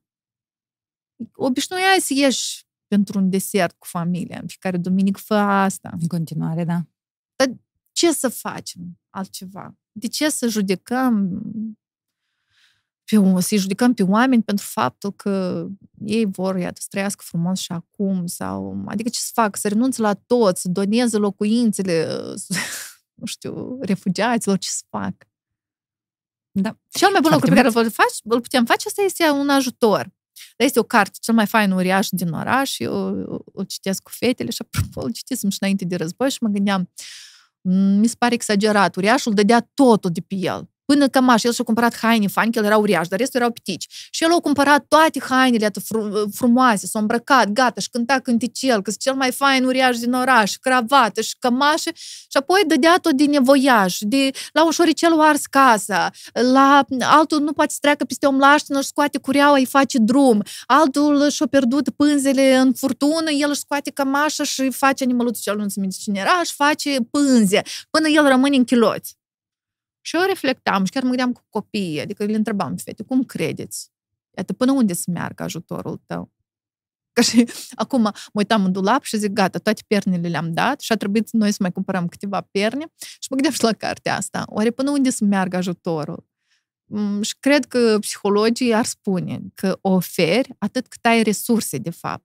Se referă nu numai la material, dar mai ales și ca energie. Emoțional, da. Emoțional. Dacă tu ești acum frânt, înseamnă că nu trebuie să te pornești nu știu unde. La bolnav, apropo, tu nu intri dacă vrei să plângi. Cum tatăl meu era bolnav și toți îmi spunea, numai să nu plângi, numai să nu plângi. Și eu eram conștientă că el are nevoie de putere, forță. Dacă tu n-ai forța asta în tine, atunci ce să mai dai? Mai te ai grijă de tine. E ca și regula în avion. Da, da. Mai întâi îți pui tu masca, masca adultul și apoi ai grijă de copil. Și așa e întotdeauna. Ai grijă de tine, fă lucruri plăcute pentru tine, ca să poți funcționa și atunci tu o să fii de ajutor și familiei tale. Și ești mamă, tu ești și refugiaților și celor din jur, mai pe scurt, care, care au nevoie și pe care vrei să-i ajuți. Și apropo, asta nu este obligatoriu. Absolut. Dar dacă tot nu poți face asta, nu înseamnă că trebuie să te simți vinovat. Corect. Dacă nu poți, nu poți. Corect. Dar nici să nu intri în... Nu te simți presată de... asta de... de... A, nu pot ajuta, înseamnă că ei nici nu merită. Că ce trebuiesc eu, că eu ce bogătași să iei, eu ce mașini scumpeau. Eu nici n-am ce le dau lor. Știi? Și se pornește grav. Eu m-am bucurat că totuși, din ce am urmărit eu, totuși lista asta de oameni sau grămada asta de oameni care au fost mai buni și-au donat e imens mai mare decât dar lista asta de vrajuri, știi? Comentariile astea s-au mai întâmplat. Chiar și despre o persoană cu influență am aflat de la cineva că a făcut lucrul ăsta, a criticat și postarea lui a adunat peste o mie de like-uri, dar el prima a șters această postare în care a spus că, ia uite, vin cu mașini de lux și nici nu-și ajută, nu-și ajută conaționalii. Și întrebarea e, de unde știi? De unde ai informația asta că nu? Și cineva a adus probe acolo? Fiindcă acea persoană chiar mă rugă, tu nu vrei să investighezi chestia asta? De ce? Iată, cine pornești campaniile astea? Să... Sincer, nu prea... N-aș reuși să mă ocup cu asta. Asta trebuie să o fac ceva în mod profesionist. Fiindcă, realmente, este o campanie orchestrată. Și despre asta a spus și președinta țării. Că există surse și așa mai departe și urmează să fie pedepsiți. Asta este incitare la ură. Și asta se pedepsește conform codului penal. Și S I S la fel a ieșit cu declarație, adică să fiți atenți, vigilenți, noi o să, deci o să pedepsim, o să fii trași la răspundere cei care incită la ură. Eu păi, zic să incităm la iubire. Faceți dragoste, da, dar nu război. Nu război.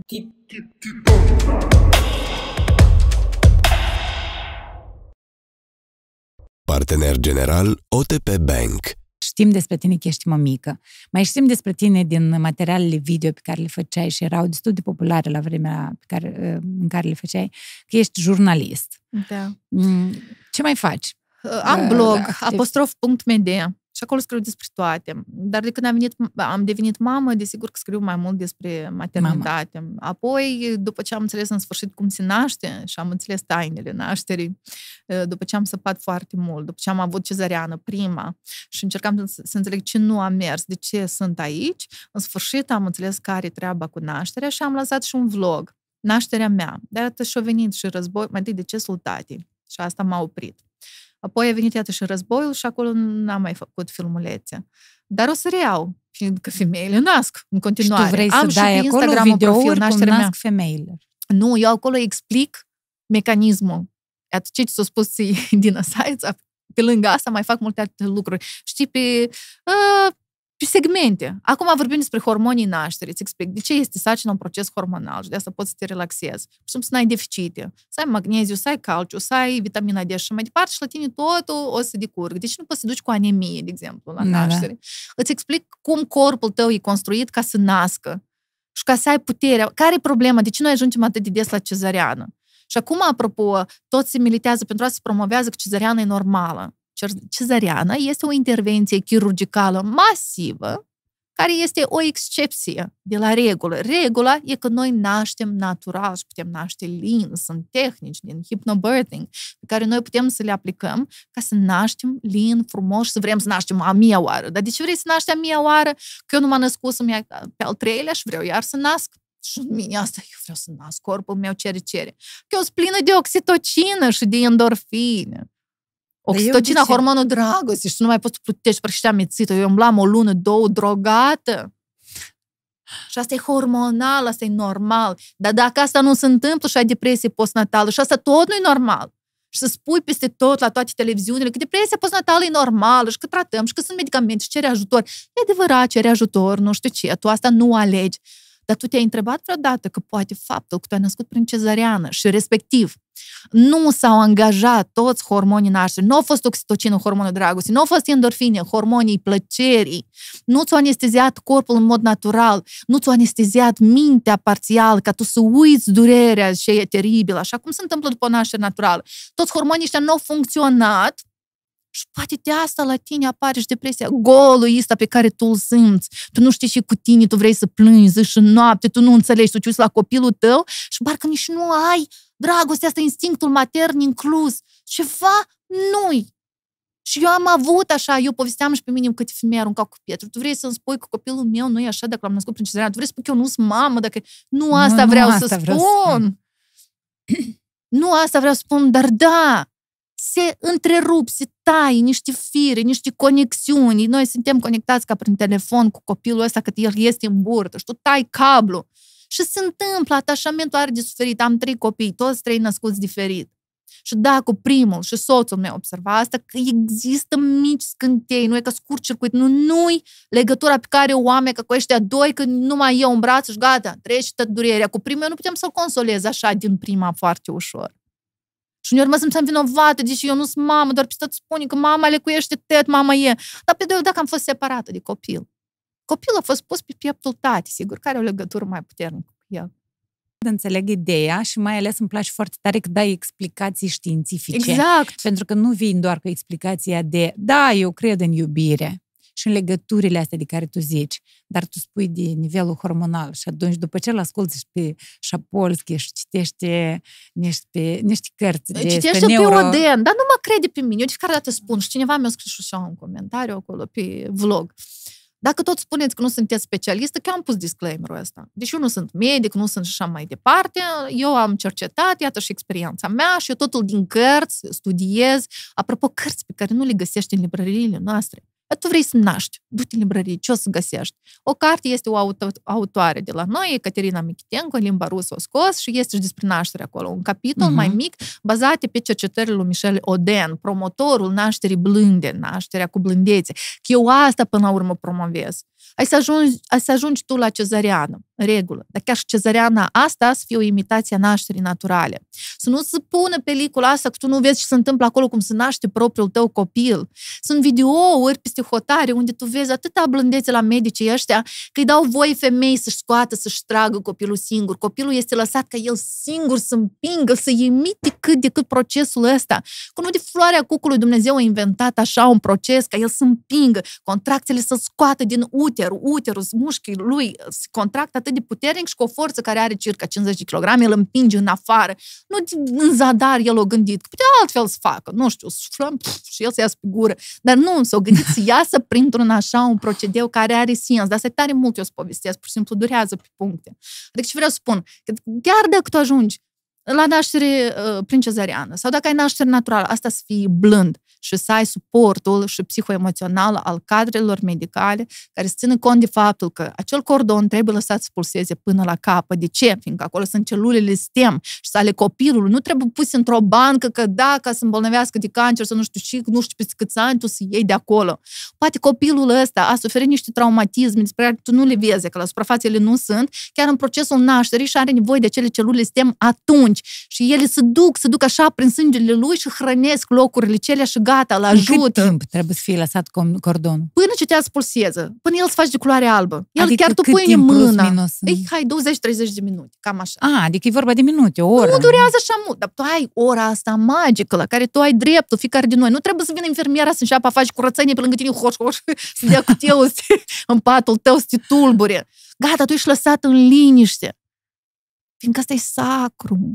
În, acel, în acea oră se face imprintingul. Copilul se uită, tu să vezi în privirea asta înțeleptului, bebelușul se uită la tine și nu e adevărat că nu vede, că tot el vede. El se uită la tine și el imprimă, sunt atâtea fotografii, videouri, cum poți să vezi și cum se uită la mama, ca la tot universul, imprimă și spune, ăsta e salvatorul meu, omul care să mă țină în viață, pe care eu îl iubesc, care e că m-a adus aici, mă ține și eu sunt în siguranță cu el și eu îl iubesc. Primile, știi, așa cum se formează atașamentul în primele minute, tu, clar, lucruri pe urmă recuperezi. Dacă ceva n-a mers, n-ai avut ora asta, sigur, sunt situații grave, de urgență, trebuie dus, să fii resuscitat, Doamne ferește, chestii, chestii, stă în incubator. Se întâmplă. Tu pe urmă ai să recuperezi prin lapte matern, atașare la sân, cât mai frecvent, piele la piele, ți-ai scos cămașa, ți-ai pus copilul, l-ai lipit ca, ca să recuperezi tot ceea ce n-ai fost la naștere din anumite motive. Se pun bazele atașamentului. În primii doi ani purtăm copilul ca pe un ou. Poate asta e exagerat, dar știți că îl purtăm în brațe cât are nevoie. Iată, în, primul, în primele, mai ales trei luni, se consideră al patrulea trimestru. Adică animalele își poartă puii în burtă câte un an, doi și mai departe. Dar noi cât? Numai nouă luni, asta e puțin. De asta ești să nască așa neajutorat și așa, știi? Da. Fiindcă nu a avut acel la patrulea trimestru. Apoi ia-l, pune-l în sling, pune-l la corp, du-l întotdeauna în brațe. De asta ei și vor în brațe tot timpul, nu că salintă, nu știu, nu, când te manipulează, că nu știu ce vrea și nu știi ce vrea. El trebuie pur și simplu brațele tale. Și când mergi prin parc în căruț cu bebelușul ăsta și el plânge, uau, uau, uau, știu, și e bun, și și e tu una din tehnici, dar plângă și și el și lipește de corp, el vrea la tine în braț, el steme, steme că acolo, el nu-și mai simte corp, el a stat strâmt, strâmt acolo în burtică și brusc mâinile lui zboară, el nu le poate controla, el are reflexul ăsta. Te-aș asculta până mâine seară, mi se pare atât de interesant subiectul, nu l-am vorbit niciodată. Dar cercetați, că le spun femeilor, nu mă credeți, nu mă credeți, eu vă mint. Și du-te și află, dar și mă minte, așa da. Am uși când să-i dovedesc și du-te chiar și citește. Du-te și povestește ce ai citit. Ia-l pe Odent, ia-l pe Leboyer, ia-l pe... Oh, Leboyer, da? Da. Cum corect? Cu, că se scrie cu L, E, B, O, Y, R. Eu n-am înțeles franceză, italiană. Ok. Cum se citește. E ca dar pe el caută-l. Leboyer, Victor, uh, Frederic, Gheorghe, Frederic, Frederic. Frederic. Și Michel Odent. E că el e... Dacă tu îl citești pe Odent, tu mai mult de nimic n-ai nevoie. El îți explică tot. El are chiar și cartea cezariană. El îți explică cum cezariana a ajuns un lucru atât de banal, știi, practicat pe tot. Cezariana da, se făcea numai de către chirurgi. Că exista cezariană pentru probleme. De salvare. Da, pentru pentru urgență. Da. Și s-a făcut și o statistică, așa că n-ar trebui să depășească vreo zece la cincisprezece la sută din nașteri, nașteri într-un, într-o instituție medicală. Chiar aș vrea să văd niște statistici, niște rapoarte de la spitale să ne povestească câte femei nasc prin cezariană și câte nasc natural. Acum a devenit, cel puțin așa din experiența mea, a devenit ceva wow să auzi că o femeie a născut natural, a devenit ceva wow că alăptează la sân. Chiar și acum, iată... poate nu-i potrivit, dar și pentru refugiații, atât, hrănesc cu, cu lapte praf, știi, copii de o lună sau să fi fost șocul atât de puternic din cauza războiului și să fi pierdut laptele. Adică laptele, știi, spune la noi, că am pierdut laptele. Într-adevăr, când e un șoc super puternic, neașteptat și așa mai departe, asta se poate întâmpla. Dar consultații în alăptare zic că poți să-l întoarcă, tu poți să remediezi situația, fiindcă iarăși cu laptele este proces hormonal. De ce pur și simplu spui că eu nu am lapte? De ce nu ai lapte? Este prolactină, este oxitocină, bei cald, și tu n-ai nevoie de ceaiuri speciale, așa e o chestie de marketing. Tu ai nevoie de ceva călduț, tu ai nevoie de o pătură caldă. Fiindcă, chiar și când faci dragoste, poți pornească laptele, picură. Asta e de la plăcere. Și tu ai nevoie de plăcere, liniște. Să nu fii stresată, tu ai nevoie de un duș cald și o plapămă caldă și că așa tu îți pornești laptele ăsta. Și prin cerere-ofertă, cu cât mai des îi dai, doar la început, măi, picură doar colostru, picăturile astea galbene și gata. Și anume pentru că tu îl pui și îl pui constant, îl pui pe copilul să alăpteze și cu atașarea corectă la sân și totul ăla să meargă strună.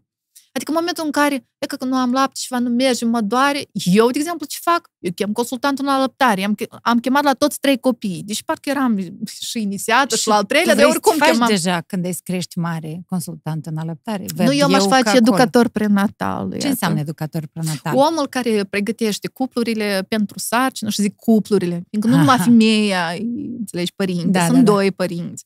Cuplurile pentru sarcină și pentru naștere. Tare îmi doresc. Dar deja știu, faci asta de cam, aproape da. cinci ani de când erai tu gravidă, ești pasionată de asta, da? Sunt foarte pasionată și tot mai grav, în sensul că la mine biblioteca despre naștere e tot mai mare și mai mare și cercetez și cercetez și întotdeauna vorbesc și uneori parcă îmi pare că m-am stins. Nu e că parcă am născut și parcă m-am liniștit și parcă... Și apoi că vezi, tu mă pornești, păi pleci și în mine ceva, nu pot stac și vreau să vorbesc și cercetez și vreau să ajut și văd o femeie, graviduțele văd de departe și, și parcă și sta cu ea de vorbă și s-o Da, ai femei sau... care vin la tine sau se consultă cu tine. Da, da, da, vorbim. Femei și însărcinate da, da. sau... Cea mai deja... complicată întrebare pentru mine, cu cine se nasc în Moldova? Cine să mă asiste? Și toți așteaptă un specialist extraordinar da, și de la o clinică de undeva. Exact. Eu în primul rând le explic, ascultă-mă, tu naști, e corpul tău. Te rog, nu miza pe medic. Noi nu căutăm un medic care să ne nască copilul și nu vreau asta în sfârșit să înțelegem noi toți. Că și eu eram de asta. Mm-hmm. Chiar și după treia naștere am născut și eu medicul spun, mulțumesc, că sunteți așa un medic, un guru și da, asta este adevărat. El pe mine m-a asistat după cezariană, cicatricea de trei milimetri, ca ultima naștere mai ales, era tare subțire și copilul de patru kilograme trei sute șaizeci. Deci a fost, el se uita la cântar. Știi, și era, eu vedeam șocul lui și asta, într-adevăr, a fost uh, destul de palpitant, așa spunem, știi? Da, dar, până la urmă, corpul meu a născut, sau nu? Corpul naște și asta, femeile, eu vreau să le întoarcem încredere, că asta e corpul tău, tu ești zeița creatoare, tu îl naști și bazează-te pe tine, nu să, aia să ajungă să nasc și eu cumva și eu pe medic, eu așa credeam nu la prima. Nu se și ultima. Dar, dar, și eu credeam că e ca eu să ajung și să-l întreb pe medic cum să nasc, cum să stau și tata să fie bine. Nu, tu află tot, informează-te, fii tu pregătită și atunci te asiste și nu te-ar asista. Tu ai să știi ce ai de făcut, tu n-ai nevoie de nimeni. Mie mi se pare că nu trebuie să crești mare ca să devii educator prenatal, tu mă tin că deja ești. Adică tu deja consulți oameni, tu deja dai sfaturi bune. Da, dar eu parcă sunt, știi... Că trebuie să mai crești. Sindromul ăsta al impostorului, sau cum se numește, că, da. că nu sunt suficient de bună, că nu suficient știu. Știi cât de greu eu am pornit vlogul ăsta și cu cât frică, mie mi-era frică să, să-l încarc. Și eu spun și soțului, nu sincer, e că așa o frică, o anxietate, ca mușchi, ca să mă ataci. Și unii așa și-o spuzi, dar cine tu te crezi? Și stai acolo între bor și aspirator și scrii. N-ați uit niciodată comentariul ăsta, știi? Făcut, uh... Da, că tu scrii despre naș, cum îți permiți? Că tu pui femeile în pericol, am primit și așa mesaje, că tu scrii fără să fii specialistă sau... Dar eu asta nu scriu din capul meu. Eu cercetez o grămadă de cărți. Înainte să vă dau play, uh, să pun... postare, post, deci da, să da. dau click la post, la o postare, eu mult stau și citesc din mai multe surse și verific și inclusiv cercetări pe internet, pe site-uri specializate și așa mai departe. Nu-i din capul meu, n-am desenat, dar n-am eu atâta fantezie să inventez lucrurile astea. Atâta fantezie cât să ajungă din experiența ta. Asta dar nu, deja... nu mizez numai pe experiența mea. Păi nu. Nu. Spune și asta și le spun oamenilor. Și vreau să înțeleagă. Da, da, tu nici nu intervii la propriu-zis nașterea, tu vii cu sfaturi da. pentru ca să... Nu, dar știi, sfaturi sunt diferite, e adevărat. Tu nici nu, nu spui, ia medicamentul și ăla. Nu, nu spun medicamentul. Nu, nu, tu dai sfaturi absolut... Nici nu spun, apropo, nici nu spun că... Nici nu trebuie nici ecografie chiar deloc, nici analize medicale deloc. Că trebuie. Unii spun chestiile astea că gen, hai, ai încredere în propriul corp, mănâncă cu mănâni și asta e suficient. Din păcate, și, și experiența mea a demonstrat la prima sarcină, când abia am deficit, când hemoglobina era joasă, foarte joasă, eu eram albă și tot de mată și cu preeclampsie și mai departe. Experiența mea a demonstrat că nu e suficient să te încrezi lui Dumnezeu în natură și chiar să nu monitorizez deloc. Eu nici tensiune arterială nu monitorizam, analize medicale n-au fost date, la mine tot era gol în cartelă. Um, Pe când la a doua sarcină și la a treia, eu luam și suplimente, mai ales că sunt predominant vegan, alimentație predominant vegană. Am luat suplimente și proteină, și spirulină, și uh, tot complexul de vitamine B, uh, și cu fierul, și cu calciul, și cu vitamina D, și eu aveam grijă de asta. Și mai ales acum fac cursul ăsta, cu chiu, cumva încerc să fac cursul despre naștere, uh, ținut de o moașă, de un psiholog perinatal uh, din... Uh, Rusia, apropo, ele sunt fantastice. Deci dacă dai de o moașă din Rusia, de regulă știi așa, niște chestii. Cum să naști frumos, frumos și cu ce ierburi pe urmă să te tratezi și după naștere și cum să te revii, recuperarea postnatală. Mai scurt, ele sunt super inițiate. Și că am fac un curs din ăsta și acolo s-a reiterat lucrul ăsta. Cât e de important să nu ai deficite. Că în momentul în care tu ai anemie și știi multe femei, ei, nu vreau să iau fier, că mă constipă, că nu știu ce. În primul rând, nu te constipă dacă tu mănânci verdețuri și ai grijă să ai multe verdețuri. Sau pe plan psihoemoțional. Câte ori? Tot normal, eu vreau tot să normal, afla asta. Tu vrei să afli asta?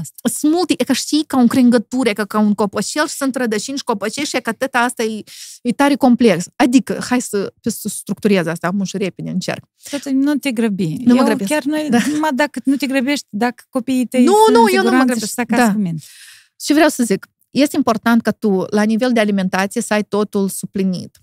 Eu nu cred că, că noi putem numai cu verdețuri, cu legume, mai ales în timp de iarnă, legume importate sau congelate, ca să suplinești totul. Uneori trebuie și ajutor. Și da. De regulă corpul tău spune asta. Dacă putem te tragi tare mult la dulce, dacă ții, tu vrei întotdeauna să mănânci ceva așa, da, este și o chestie la graviduțe din astea, dar de regulă arată insuficiența asta de magneziu. Dacă ți amorțesc mâinile, picioarele, înseamnă că tu ai insuficiență de magneziu. Dar el e important la contractarea uterului. Mai scurt, vreau să spun că dacă ajungi tu la naștere și ceva nu prea merge, se blochează, unu, poate să fie de nivel psihoemoțional, frica ta, totul blochează corpul, corpul reacționează. Nu, ea se teme să nască, dar ce se iasă copilul ăsta din tine dacă tu te temi? La ce îți deschid colul uterin dacă tu nu te simți în siguranță? Tu, ca să naști, ai nevoie de trei condiții principale. De întuneric sau semi-întuneric, prin urmare, de intimitate, de liniștea asta, nu trebuie să vorbești cu nimeni, nimic. Tu ești cu bebelușul tău, ea că stai și te concentrezi și vorbești numai cu el. De ce trebuie să fie întuneric? Uh, fiindcă dacă este lumină, ea ți-i stimulează. Stimulează inclusiv și neocortexul, îl pune în mișcare. Tu începi să... Dar ți trebuie alte organe să lucrezi atunci. Da, ți trebuie. De ce nașterea? De ce nașterea se declanșează noaptea, când tu dormi? Tu ești în starea asta de repaus, tu ești liniștită, e că este întunericul ăsta, intimitatea asta, creierul tău nu gândește, tu neocortexul nu-l inclus. Și energia se duce acolo unde trebuie duce, să duc. Exact acolo. Când începe a se forma această oxitocină, începe să formeze hormonii să se producă. Că dacă noi pornim neocortexul, nu se produc hormonii ăștia, că ei vin dintr-o zonă primitivă, din hipotalamus, din altă secțiune, altă cameră, înțelegi? Și ca el să pornească și să producă, nou îmi trebuie ca condițiile astea. Și căldură. Eu ne-am dat seama că la a doua sarcină, mie mi-era frig. Deși s-a pus acolo un reșou și nu știu ce să mi se facă cald, dar mie mi-era frig și tremuram. În octombrie. Dar era, mă rog, rece, sălile astea de operație, da. Singur, și când tu vii singur, nu sunt mai mult, nu știu, nu respiră lumea sau ceva. În fine, și de la asta eu tot cred că un pic lucrurile se deschidea mai greu colul.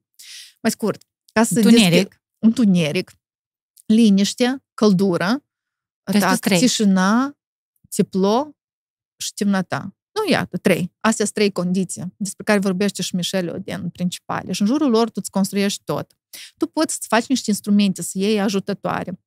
Tu poți să pui, de exemplu, și uleiuri esențiale. Și sunt uleiuri esențiale care activează anumite lucruri, inclusiv chiar și contracții.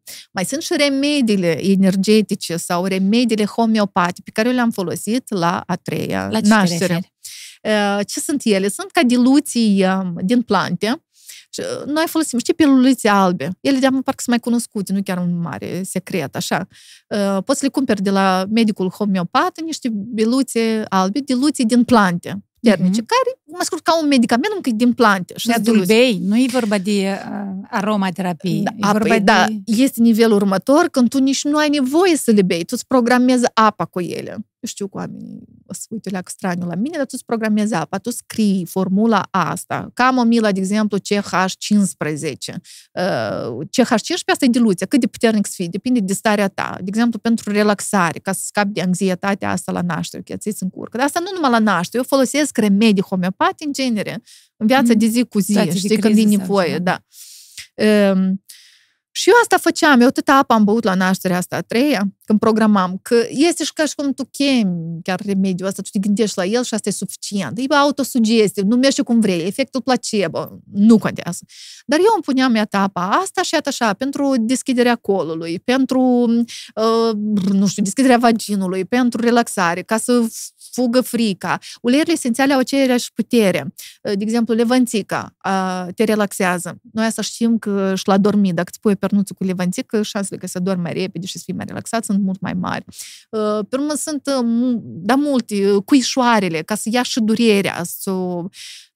Eu am umplut sala de nașteri cu mirosul ăsta de uleiuri. Că pe urmă medicul meu glumea. Dar sigur copilul tău și-ai relaxat și un zen la cât tu ai turnat acolo. Voiam eu ți spun ceva, dar mă gândesc că tu știi ce faci, dacă ți-i plăcut sau...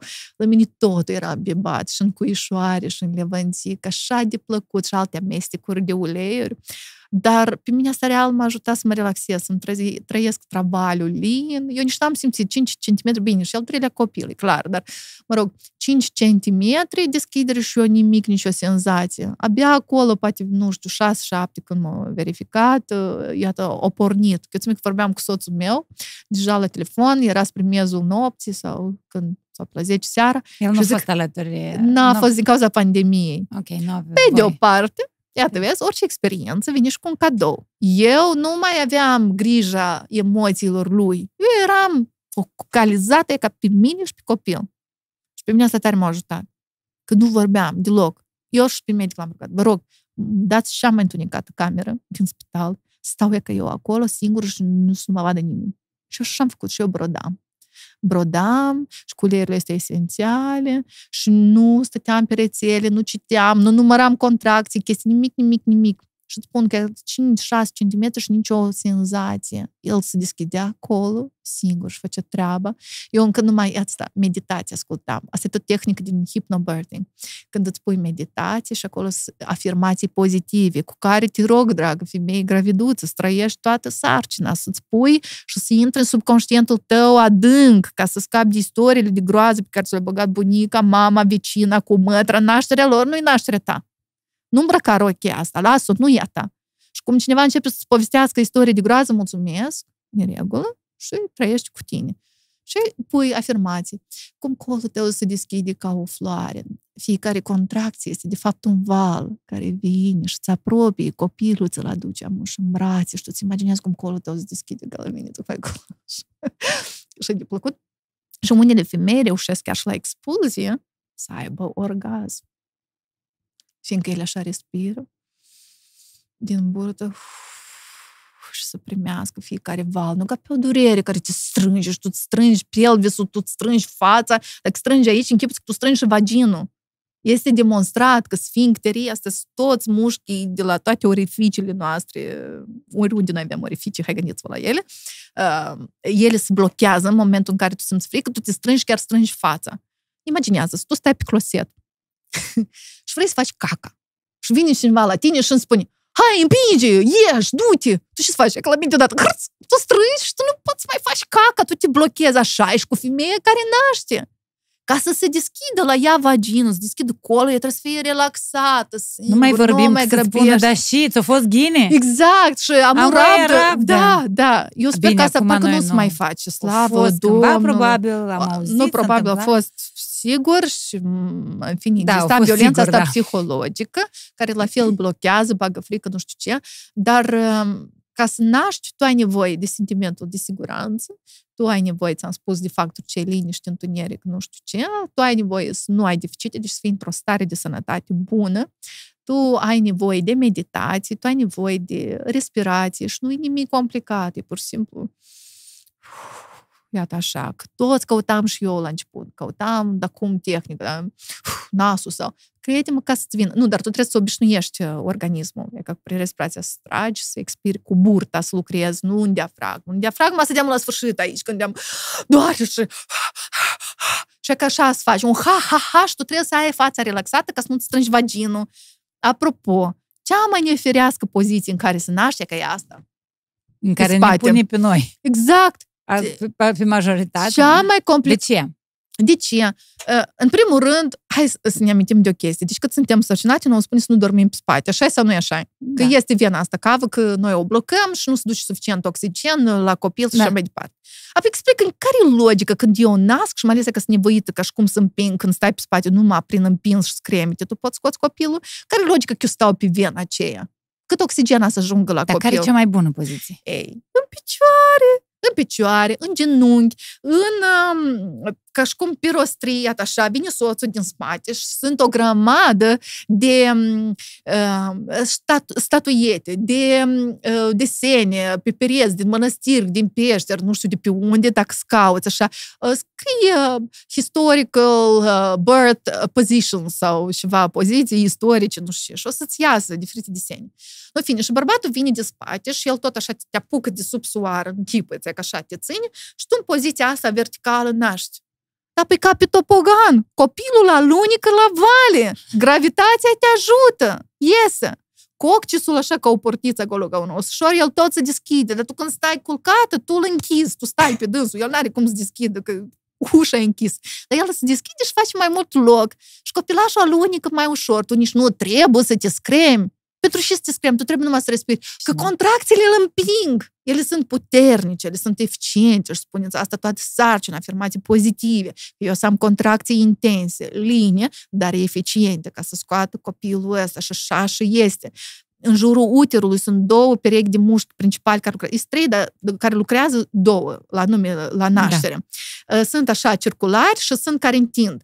Și ăștia care întind, apoi trag, că închipuți că aici sunt inele, circulari, și ăsta așa îl întind și îl contractă. Și e că dacă și avea un balon, eu aș putea să-ți arăt cum ele funcționează. Și cum îl împing capul ăsta, poc, poc, și copilul dansează. Înainte, înapoi, înainte, înapoi. Sunt multe... Da, de... și videouri sunt, sunt și animații. Dar nu vă uitați, vă rog, la videouri prin spitale. Ele nu știu cum nu te inspiră. Uitați-vă, scrieți așa. Home birth, naștere acasă. Și nu fiindcă vreau să nașteți acasă, că și asta mi-a spus, le chem pe toate femeile să nască acasă. Nu! Că tu, eu... la rândul tău, tot n-ai născut acasă. Eu? Da. Nu, n-am născut acasă.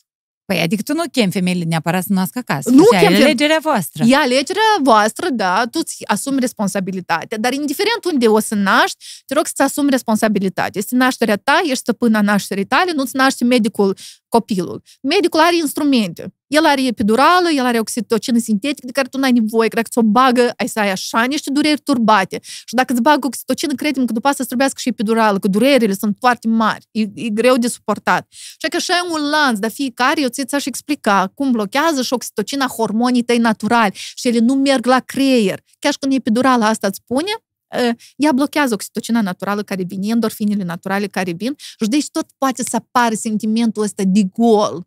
E că după ce naști. Fiindcă nu, el nu se duce la creier asta sintetică. Și oxitocina sintetică tot nu se duce la creier ca să-ți spornească procesele tale naturale. Pentru că hormonii sunt niște scrisori care fac legătură între... Oh, hai, hai să le spunem scrisori. Hai mesaje, scrisori, mesaje. Da, ce, ce sunt uh, hormonii? Semnal, mai ca un G P S. Da. De asta și cei care spun că epidurala, uh, super bine că există epidurala, dar eu îmi pun epidurala și gata, cum și pe mine mă sfătuia, dar nu mai fi tu eroină, dar bagă epidurala ce e, nu știu ce treabă are. Există o nuanță, că acum tu ai explicat că sunt niște impulsuri, da? Când hormonii în mod natural se produc. Când bagi epidurala, ăștia naturali nu se produc la creier nimic. Și la copil nu se duc hormonii tăi, el cu tine comunică tot prin hormoni. În genere, de la început. Naștere. Ștergem tăiat. Încă o dată. Hai încă o dată, Nic. Tăiat ștergem. Atâtea nuanță. Asta așa e de complex. Și eu aș vrea să spun tot, dar e, mai scurt, e legal. Vorbești, a, pe trebuie să spun B, dar dacă îți spun B, trebuie să spun C. Și ca un cârnaț. Tocmai de asta noi motivăm ca să se uh, informeze oamenii da, care au teaser. Nevoie. Cine are nevoie despre corect. Această informație o scaut? Nu mă zic repede. Naștere tot se declanșează după ce copilul transmite prin hormonii lor Uh, uh, naroadrenalină, noradrenali, noradrenalină, uh-huh. transmite impulsuri mamei că eu sunt pregătit, hai, declanșează nașterea, declanșează producerea hormonilor. Se duce tot așa impulsuri la femeie, că acolo în creier hipotalamus și începe a produce oxitocină, hormonul care își declanșează și menține și contracțiile astea, înțelegi, le face eficiente. Totul prin hormoni. Și tu când bagi epidurala asta, de la femeie, nu se mai duce la copil, se rupe legătura, iarăși ca acel cablu de telefon. El se rupe. Și copilul leacă să simte dezorientat. G P S-ul nu funcționează. Știți ce se întâmplă deseori? Atașarea la sân poate fi anevoioasă și el nu este la fel de alert. Nu mai sunt endorfine și ele care să-l țină, știi, treaz, tac, eu fteme, eu să aici, eu să aici, tac, și se întâmplă, tac, subtul are reflexul ăsta subtului, chiar scațări până la sân, fiind ghidat de mirosul de la sfârca mameloanelor, că sunt glandele astea, Montgomery, care au mirosul ca semănător cu cel al lichidului amniotic. De asta noi nu prelucrăm sânii în sarcină, nu ne punem unguiente, linolină și nu știu ce, ca să nu mă doară să n-am fisuri când da să nasc. Nu umblați la sfârcuri, lăsați-le. Fiindcă sunt aceste glande care în mod natural elimină ulei și ungle, fac atașa și culoarea asta neagră, tot nu este întâmplătoare. Ca și cum închipuiți că s-a acoperit de un fel de grăsime, care să facă, anume să nu apară fisurile astea și care sunt și hrănitoare, sunt ca un strat protector pentru copil cu diferite bacterii necesare lui. Aha. Mă scurt. Și atunci, dacă cremele care se vând pentru sfârcuri... Nu folosiți voi cremele astea. Tu nu le recomanzi? Nu. Eu am avut un pic de răni cu al treilea numai. Fiindcă primii doi, unul era prin cezăreană născut și a fost uh, atașarea la sân anevoioasă, eu la început foloseam seringa. Doi, uh, născut uh, cu epidurală, aplicarea epiduralei uh, și vacuum asistat. A fost cea de-a doua naștere. Și, respectiv, tot atașarea la sân a fost mai bună decât prima, dar nici nu excelentă. Dar la al treilea, și băiat, nu știu, contează asta sau nu, dar cred că mai mult, pur și simplu, felul în care s-a născut, știi, că tot a fost așa natural, nimic nu s-a aplicat și omul sugea tare, tare, așa de puternic. Ei, plus și el avea frenul scurt. Eu l-am tăiat, nu știu, după chiar a doua zi, mi se pare, mm-hmm. eu am chemat consultată să-mi spună, ce nu e așa că îmi face răni, știi? Și a depistat frenul ăsta scurt și am mers la un uh, stomatolog tare fain pentru copii și anume și se ocupă cu asta și el a tăiat în fracție de secundă, nici, bă, nici n-am înțeles ce s-a întâmplat, el nici nu a simțit, pac, l-am atașat repede la sân, totul a trecut și după aia totul s-a aranjat. E, ca să număr pe asta, spune-mi pentru mine, ce înseamnă și eu tăiesc stomatologul? Frenul, asta ce este... fren? Mai scurt, ca o... Gingia asta de deasupra? Nu. Sub limbă. Aha. Noi aveam așa, aha, conectează limba de jos, mai pe scurt, cu așa ca o pelicică, pelicică da, da, da. transparentă, finuță, finuță, când nu observi așa din ah, prima. Și din cauza asta. Și din cauza asta, el n-are deschiderea ca lumea, limba lui încurcă să apuce sfârcul ăsta normal, că el trebuie areola. Eu am copil, eu nu știam despre asta, că da, există este. Așa ceva, nu știu termen. Și că unele femei nu știu și ce o spună. Oh, la mine alăptarea nu merge, copilul nu apucă ca lumea. Și există specialiști, stomatologi, care îți tai chestia asta la copil? Da. Ia, pur și simplu, cu un bisturiu și nici se nu numesc stomatologi pentru bebeluși sau eu cum? Am întrebat pe consultantă, la cine din... mă duc? Eu nu Hai știu dacă asta e parte din... Da, da. Scuze-mă, dar da, eu da. Cred că avem nevoie să ne mai detașăm. Mai scurt, eu nu știu dacă se poate specializarea lor sau nu. Eu am întrebat-o pe consultantă și la cine mă duc și mi-a dat un număr de telefon. Că cam uți în minte. La botanică, la etajul doi, te-ai dus cu bebeluș, m-am dus și cu inima. Dar... Și spune, da, nu vă faci cu eu de studiu. Da, să-l doară, da, să-l doară, vă rog, eu nu pot să fac asta. Da, credeți-mă. Și l-am trezit din somn, știi, cu treaba asta. Și el o plâns, o leacă, cărmărul l-am pus la sân, gata. Ei, lasă că îți facem găuri în urechi repede, să ne grăbim. Da, apropo, cu cercei. Dar să tăiem acolo să fie mai eficientă alăptarea. Dar eu n-am pus cercei. Ei, asta stau... e alegerea ta, să-l faci fetele. Nu, da, că parcă bebeluși, cercei, nu știu, ei sunt așa de curați, pur și parcă nu, nu se lipește. Am o întrebare. Da. Dacă procesul nașterei, eu cu siguranță noi mai avem de vorbit mult și de ce nu putem să... Pentru că jumate din emisiune am vorbit despre subiectul uh, care acum e pe prim plan și atunci trecem la subiectul care, cu care tu te ocupi și urmează să fie probabil activitatea ta mult mai intensă după și bebelușul tău de unsprezece luni sau nouă luni. nouă luni. nouă luni o să fii și mai mare și mai uh, independent. Uh, eu vreau să te întreb uh, și despre chestia asta. Dacă procesul nașterii este cumva influențat de starea emoțională a mamei pe perioada sarcinei. Mai ales în contextul acesta în care noi trăim uh, cu uh, război în țara vecină și cu oameni care vin la noi. Am vorbit despre subiectul refugiați. În și măsură, graviduțele, pentru că asta a fost subiectul nostru în mare măsură a podcastului, sunt influențate de subiectul război, de subiectul refugiați, de uh, o eventuală plecare din țară și așa mai departe, sau o eventuală naștere în condițiile altele decât tu te-ai așteptat.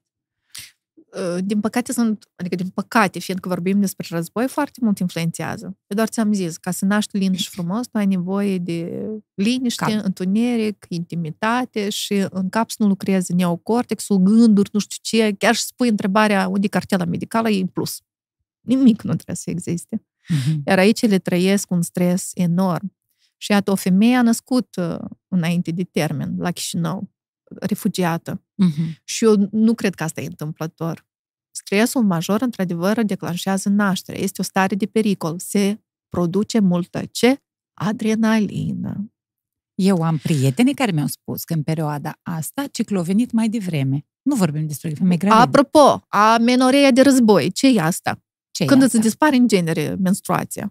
Și eu am făcut, am dat share la postarea unei doamne ginecolog obstetrician, care a zis că să nu vă sperie, în fine, să înțelegeți stresul vă afectează, s-ar putea să întâmple asta. Fii foarte abundent.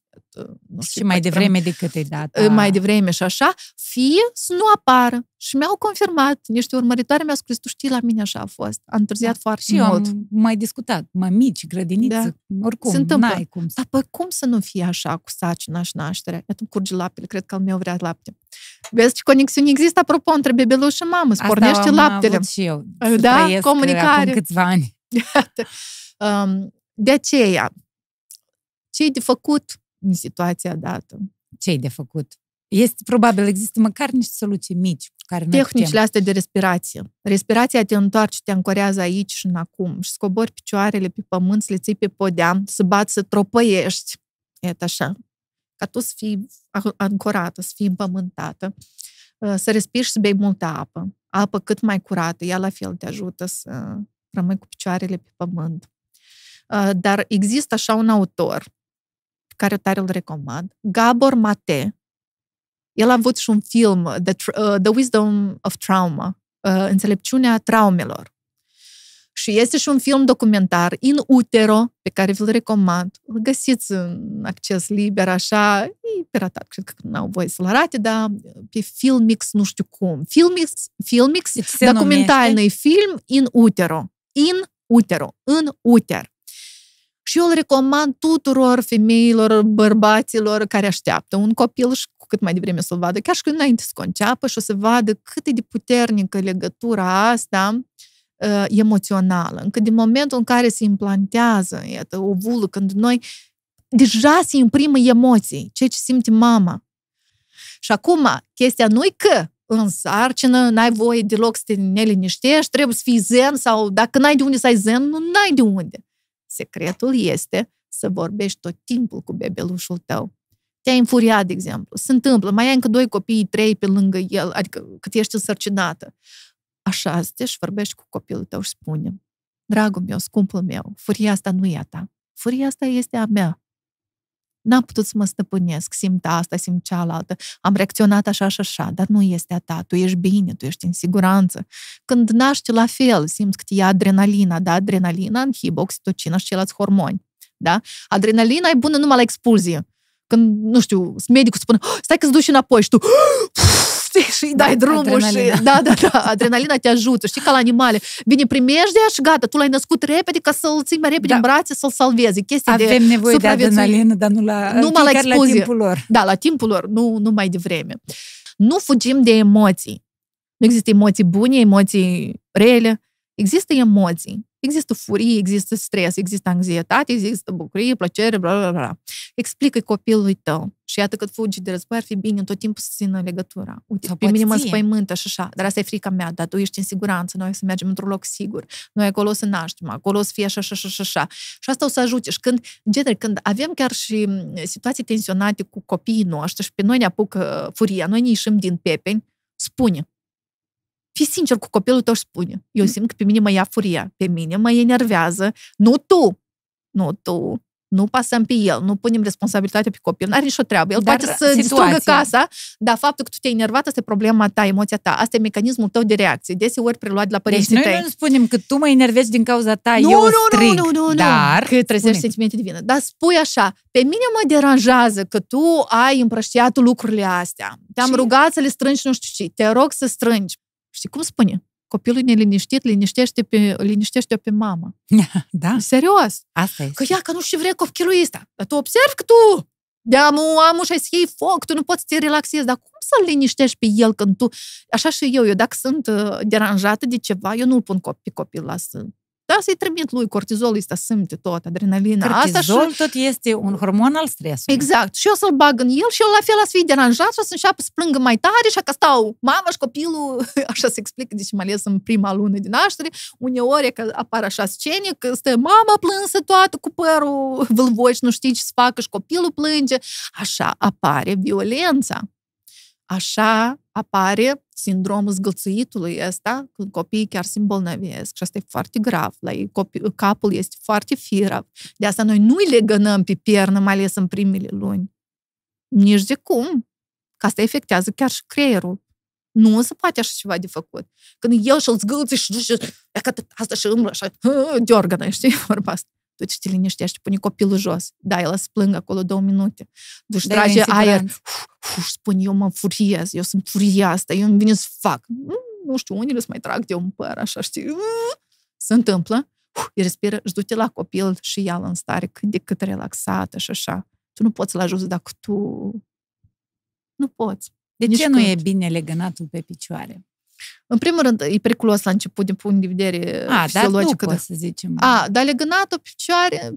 Nu, eu am legănat primul copil. Trei ani și ceva tot legănam. Da, este un obicei foarte greu de anulat pe urmă. Gleznele dor tare. Dar chestia că orice ritual poate fi locuit cu alt ritual. Care? Gândește-te că orice obicei pe care ritual tu îl înrădăcinează, tu pe urmă, știi, un antrenor pe care l-am luat ca să-mi dresez cățelul, un dresor, mi-a spus o chestie pe care, la care eu tare mă des mă gândesc de când am copii.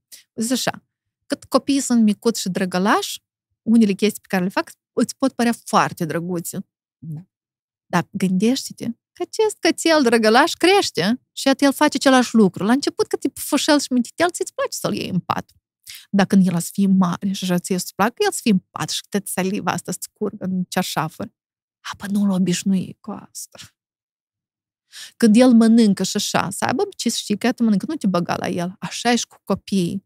Ce obiceiuri tu înrădăcinezi, gândește-te.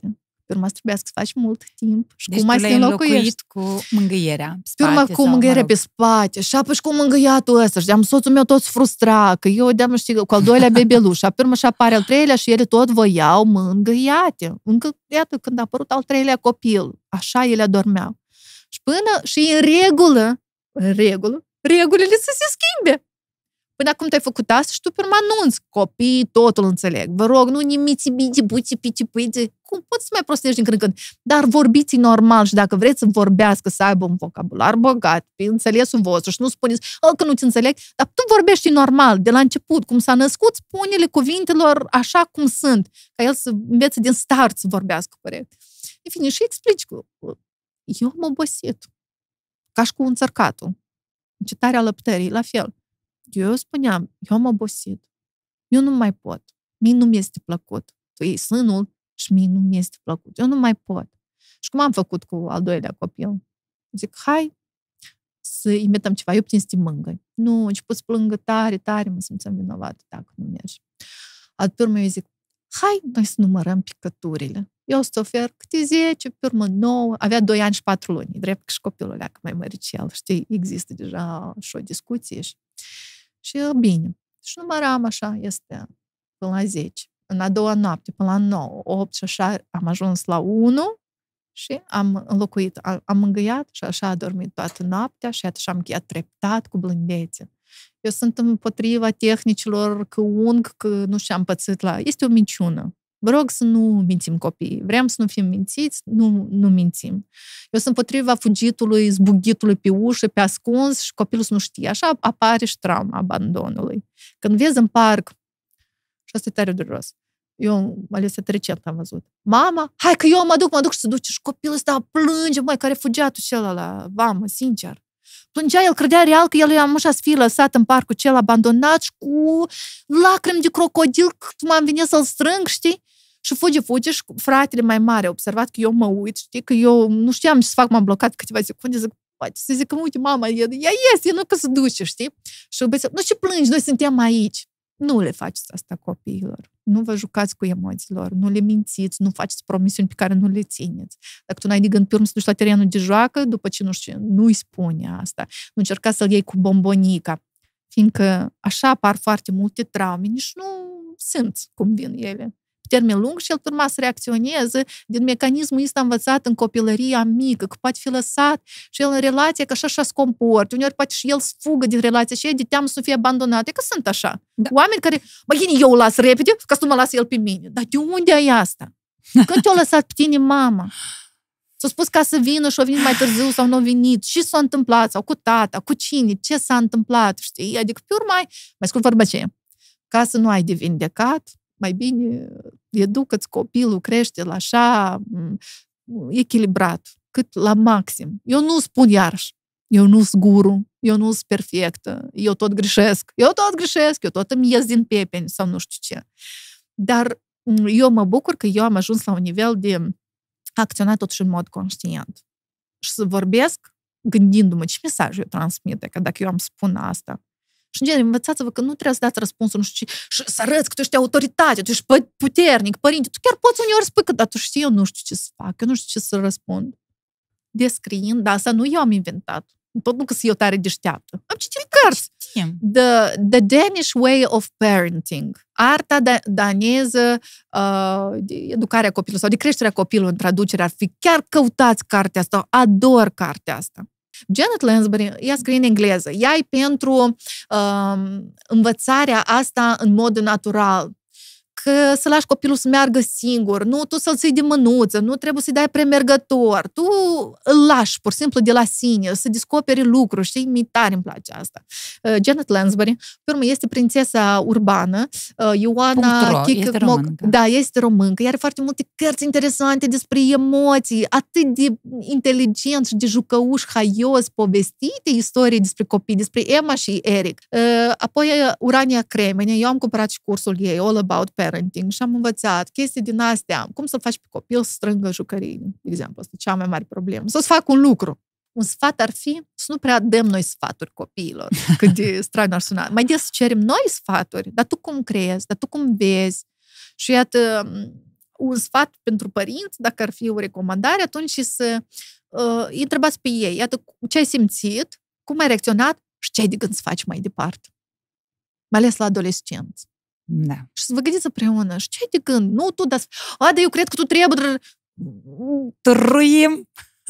Și noi știm tăți de făcut. Mai departe? Cum vezi tu asta? Mm-hmm. Ce ai de gând să faci tu mai departe? Da. Deci mai întâi îl întrebi ce s-a întâmplat. Da, întâi validezi emoția. Da, a fost neplăcut. Și când cade un copil sau ceva, tot... Nu, șefi, că ți-am zis... Bla, bla, bla. Am știut că e schiși. S-a zis? Și că ți-am zis? Eu deodată m-am priceput. În primul rând, tu n-ai cum să te pricepi. Crede-mă că el de multe nu, ori asta arată că el e sus, exact, el a sus și acolo sus și tot normal cu toți și nu-ți fă tu griji. Și de asta nu sări cu asta, pur și simplu validează emoția și spune, s-a fost neplăcut. În primul rând, fii ca un comentator sportiv. E ca asta e de la Urania Cremene preluat, tare, mie îmi place faza asta. În orice situație, pur și simplu comentează și vezi. A, și Janet Lansbury spune, nu, măi, dar e cam idei similare, parenting cu da, conștient, e despre da. Asta, nu creștem animăluțe sălbatici care nu știu, se comportă în public, care fac ce vor, nu-i despre asta, relaxați-vă. Că acum unii au alergii când aud educație pozitivă sau educație conștientă, știi, gen și creșteți. Unii, pur și simplu, implementează un pic așa, într-un fel că, într-adevăr, copiii nu au limite. Eu dar educația e... conștientă e despre limite. Puse ferm, dar cu blândețe. Eu cred că cei care judecă acest tip de educație sunt cei care vor să justifice acțiunile lor, palmele lor la copii. Uh, ei vor să-și justifice cri... da, da, da, crizele lor uh, pentru că nu vor să accepte că au făcut greșit. Și atunci când nu vor să accepte că au făcut greșit, a, nu, e bine și faceți voi, e că eu cum am făcut, e bine, vezi și-a ajuns. Da. Și-a ajuns. Copilul meu, e că el e... Da, nu și nu poți să uite, eu tot nu dau exemplu ăsta. Un copil abuzat, nu poți să uite la tine în ochi. El coboară întotdeauna privirea. Sunt oameni maturi care nu te pot privi în ochi. Și el îmi spune că el este normal. Dar de ce el nu poate să uite în ochi? El se teme, la dânsul este programul ăsta. Ana, eu îți mulțumesc enorm pentru că ai fost atât de deschisă, atât de entuziasmată, cu lacrimi, cu râsete. Noi am avut un podcast atât de bogat și sper să mai facem, să avem posibilitatea ca acest vin să fie băut cu veselie, să-l bem pe pace, acel cuvânt, spunem eu, care a devenit pentru noi mult mai cu sens decât era până acum. Uh, și vinul de la maestru e pregătit pentru ca noi să ciocnim pe timp de pace și să bem. Uh, noi, noi abia așteptăm să, să bem vin uh, într-o, într-o fericire, știi? Să Dar sărbătorim final, pacea. Da, să sărbătorim. Dar pe final am un cadou pentru tine. Da. Am un uh, spumant, pentru că sărbătorile adevărate se fac cu spumante care abundează, știi? Uh, eu sper să-l... Uh, să-l consumi sau să-l dai cadou la rândul tău, pentru că știi cum, din, poma, din dar da. În dar se face rai, sau da. Cum e vorba aceea.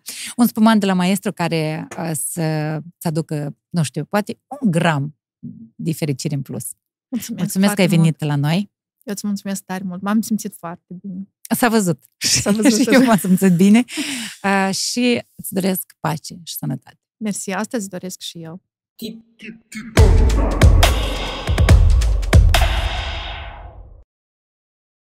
Partener general O T P Bank.